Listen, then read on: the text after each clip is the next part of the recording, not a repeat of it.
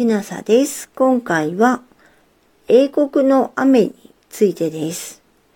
で、友人からのメールを読ませていただきます。もちろん許可は取ってます。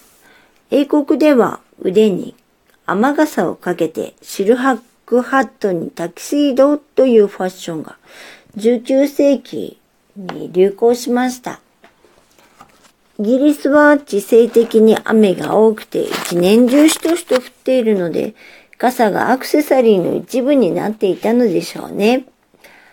イギリスの雨は多いと言っても、熱帯地方のようにドドーやザザーではなく、しとしとやしょぼしょぼなので、雨量は大したことはありませんが、毎日が憂鬱であります。冬になるとロンドンは10メートル先も見えないガスに包まれます。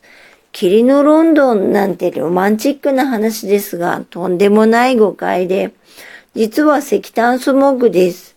中世には喘息で数万人もの死者を出しました。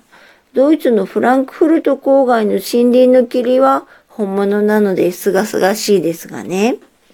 ロンドンの西方にウェールズ地方がありますが、見渡す限りの泥炭地帯。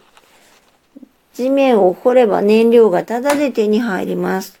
ロンドンを含む南イングランド地方は、どこの家庭でもこの安い燃料で暖房しています。赤レンガの2階建ての家でサンタが入るような四角い煙突が一般の標準家庭です。冬になるとこれらの家庭が一斉に安いデータをボカバカともしまくって暖房しますが、冬は上昇気流が弱いので、この煙がロンドン周辺に停滞してしまうのです。今回はこちら、ここまでです。えっ、ー、と、イギリスの、えー、暖房事情でした。それでは、えー、もし、えあなたが聞いてらっしゃるのが夜でしたら、よく眠れますように。